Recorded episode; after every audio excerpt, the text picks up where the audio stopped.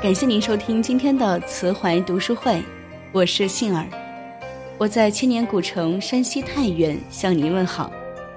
今天我们来分享的文章是：人生缘何没朋友，只因未读苏东坡。一起来听。如果让你选择一个古时的诗人一起旅行，你会选择谁？余光中说，他不会找李白一起。李白狂傲。不负责任，他也不会找杜甫。杜甫很丧，一生太苦。他说要找就找苏东坡，他是一个能让一切变得有趣的人。也只有苏东坡一身才气傍酒肉，超然与现实集一身。他能写出“不识庐山真面目，只缘身在此山中”的空明玄理，也能写出。人有悲欢离合，月有阴晴圆缺，此事古难全。但愿人长久，千里共婵娟的人情世味。苏东坡有一个表哥，其名文同，两人一生仅见过两次面，一次是苏东坡刚任职凤翔，一次是在京师。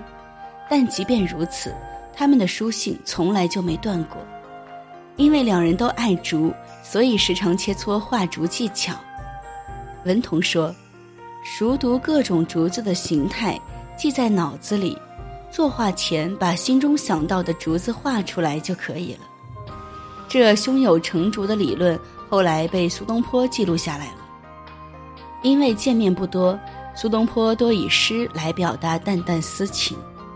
文同建了个房子，东坡就写《墨君堂记》。文同去灵州当官，东坡写了《送文与可出守灵州相送》，甚至文同的马死了，东坡也写诗悼念。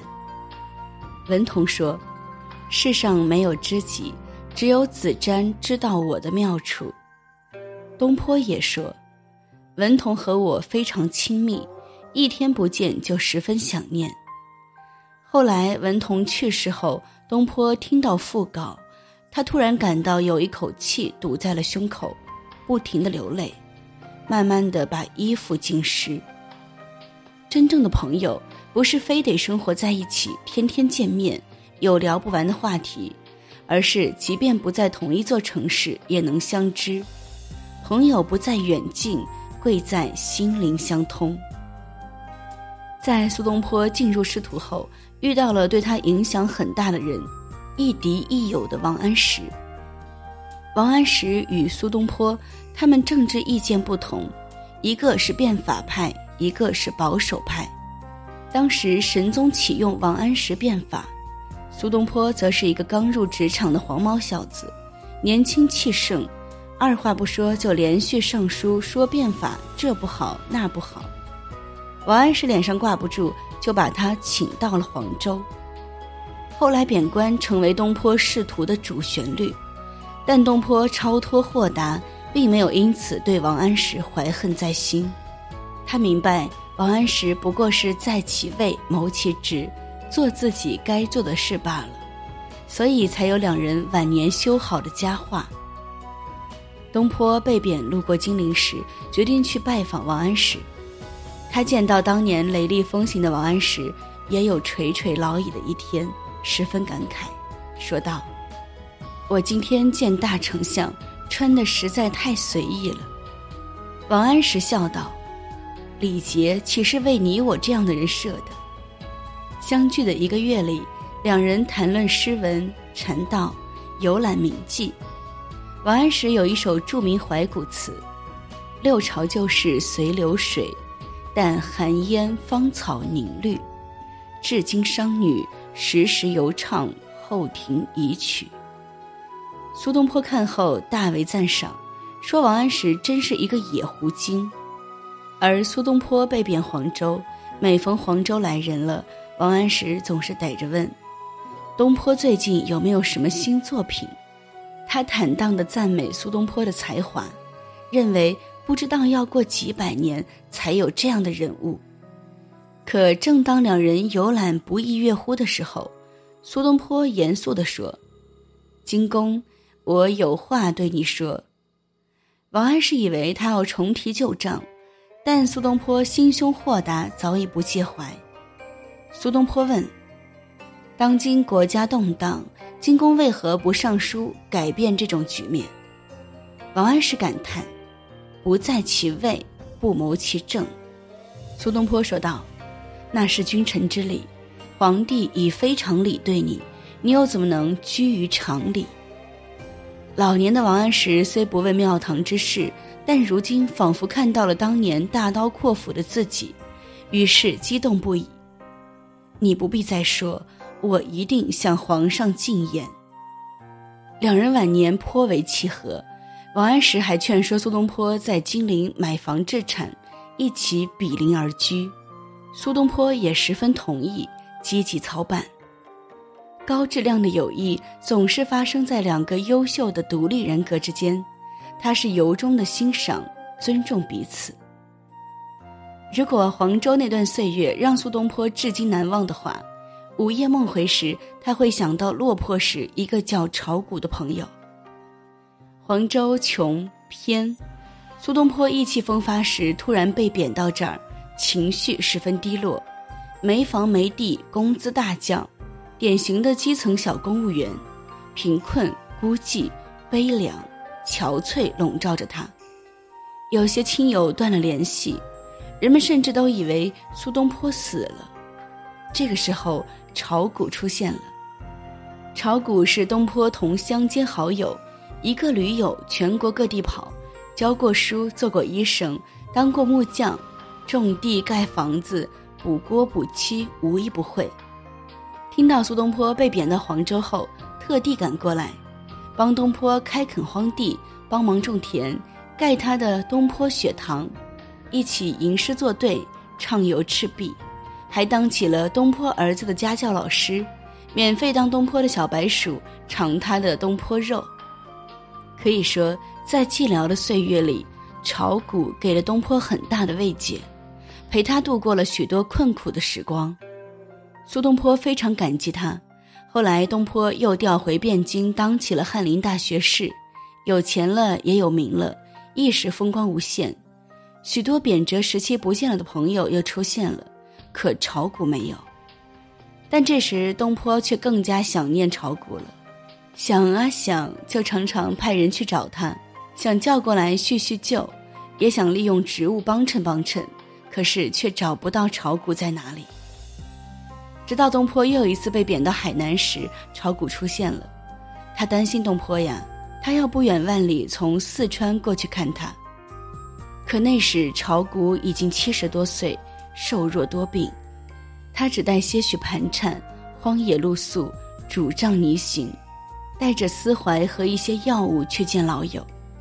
当他到广东新会时，盘缠被偷走，在追踪小偷途中竭尽了他最后的气力，病死路上，终究未能见苏东坡一面。苏东坡听到噩耗后。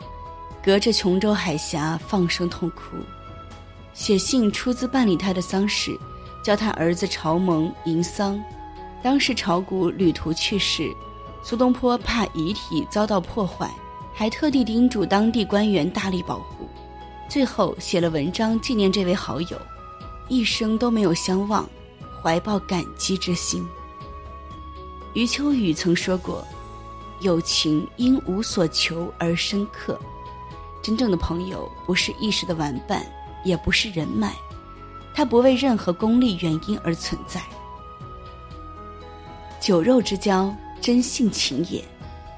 东坡自己便说过：“吾上可陪玉皇大帝，下可陪悲田院乞儿，眼前见天下无一不好人。”对酒肉不一之友，东坡真性流露，嘲讽全开，会发现。原来你是这么个东坡。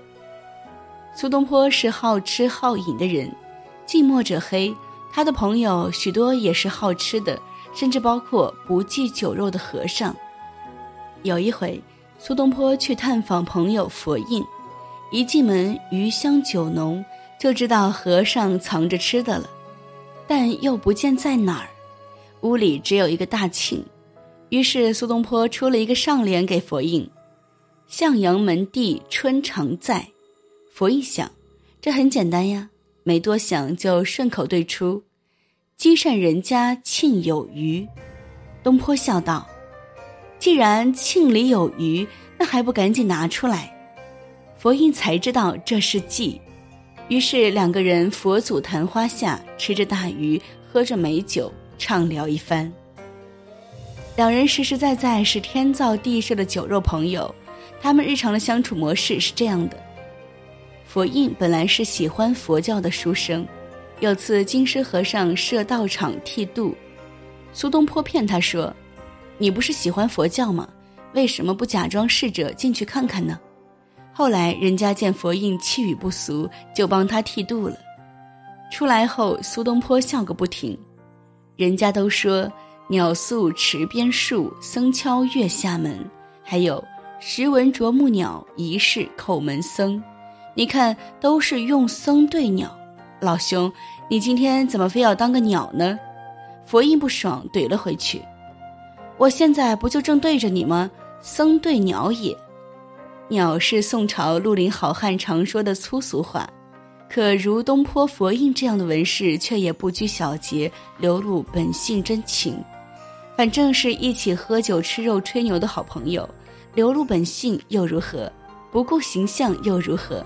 朋友自然是见过你最丑的样子的人。”食色是本性，嬉笑怒骂也是本性，人生无需刻意，交友更是如此，一切平心，真性情的友谊总能让人畅快。苏东坡的一生挣扎在得到与失去中，二十二岁失去母亲，三十岁失去妻子，三十一岁失去父亲，四十二岁遭遇乌台诗案，四十五岁起不停的被贬谪。四十九岁，儿子夭折；五十岁又被召回京师；六十岁又被贬谪，终于在六十六岁走到了他生命的尽头。这一生，他看淡了世事，知道一生不过是也无风雨也无晴，难得的是人间有味是清欢。在他弥留之际，方丈为林跟他说。这个时候，你快想一下西方极乐世界吧。苏东坡笑了一笑，着力即差，意思是说这事儿无需刻意去想，顺其自然就好。面对人生，苏东坡是如此；面对朋友，他更是这般。他的君子之交，其淡如水；他的敌友之交，互敬互重；他的患难之交。知恩图报，他的酒肉之交，真性情也。莫愁前路无知己，交友当学苏东坡。各位亲爱的朋友们，今天的文章就与你分享到这里，杏儿再次感谢你的守候与聆听。如果喜欢杏儿的声音，也可以关注到杏儿哦。那么在文末就可以看到杏儿的介绍了，期待我们的下次相约啦。拜拜。